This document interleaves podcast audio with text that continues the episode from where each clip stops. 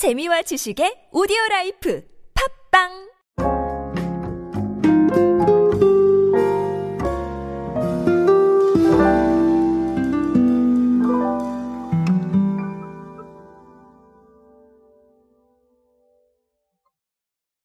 여러분은 샘표 하면 뭐가 가장 먼저 떠오르십니까?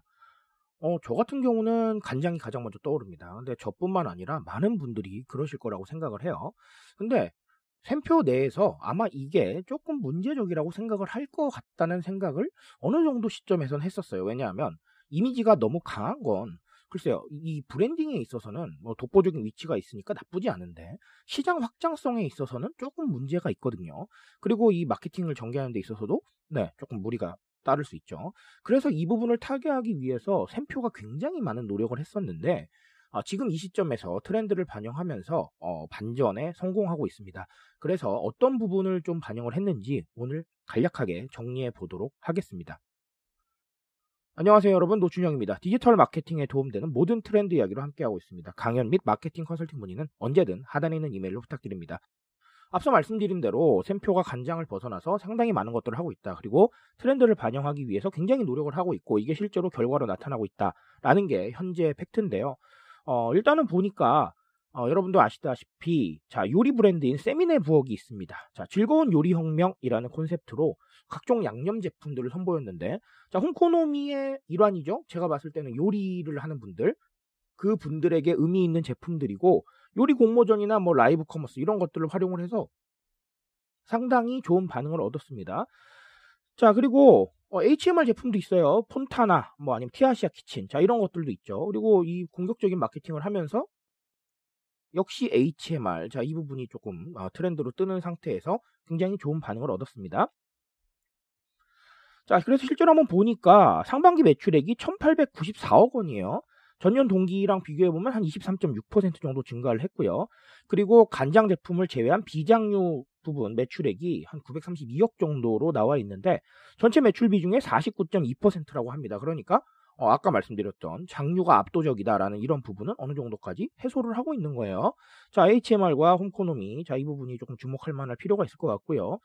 자, 그런데 좀 더 흥미로운 건 최근 전략이에요. 최근 전략은 뭐가 있냐면 연두라는 제품 아시죠? 연두라는 제품이 자, 비건을 활용한 자, 이런 부분을 선보이고 있습니다. 그래서 어, 비건이라고 하면 역시 가치 소비겠죠. 그래서 이걸 보니까 어, 영국하고 미국 아마존의 차례로 입점을 했는데 전년 대비 3배가 넘는 매출 성장을 기록을 했다라는 거죠.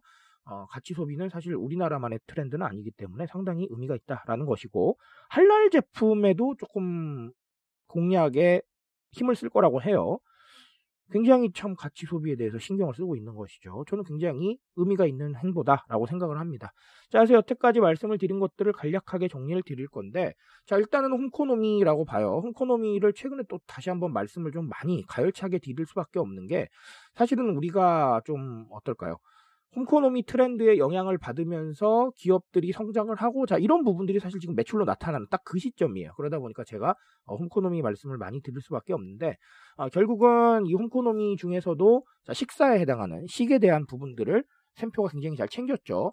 아까도 말씀드렸지만 자 장류 제품을 벗어나서 요리에 필요한 부분들을 공급을 하고요. 그리고 식사가 필요한 분들을 위해서 HMR을 공급을 합니다. 자, 이런 부분들이 상당히 의미가 있겠다라는 겁니다.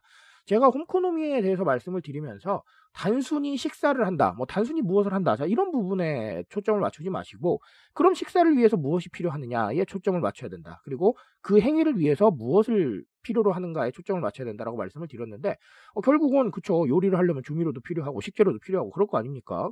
그런 부분들을 굉장히 잘 신경을 썼다라고 볼 수밖에 없을 것 같아요.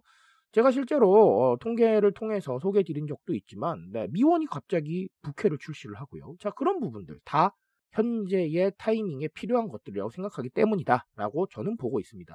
그러니까 홈코노미를 아까도 말씀드렸듯이 단순히 무엇을 한다고 보지 마시고 그것을 위해서 무엇이 필요한가라는 부분을 좀 봐야 되겠다. 그런 것들을 우리가 기획이나 세트형으로 알려줘도 나쁘지 않겠죠. 자, 이런 부분들을 좀 주목을 해보세요.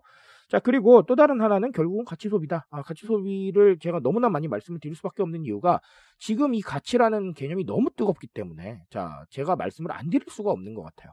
결국은 어떤 가치라는 부분들을 우리가 어떻게 반영을 하고 있고 그 가치를 위해서 어떤 부분을 실천하고 있다라는 부분을 계속해서 알려줄 수 있는 게 너무나 중요하다라는 겁니다. 무슨 말인지 아시겠죠?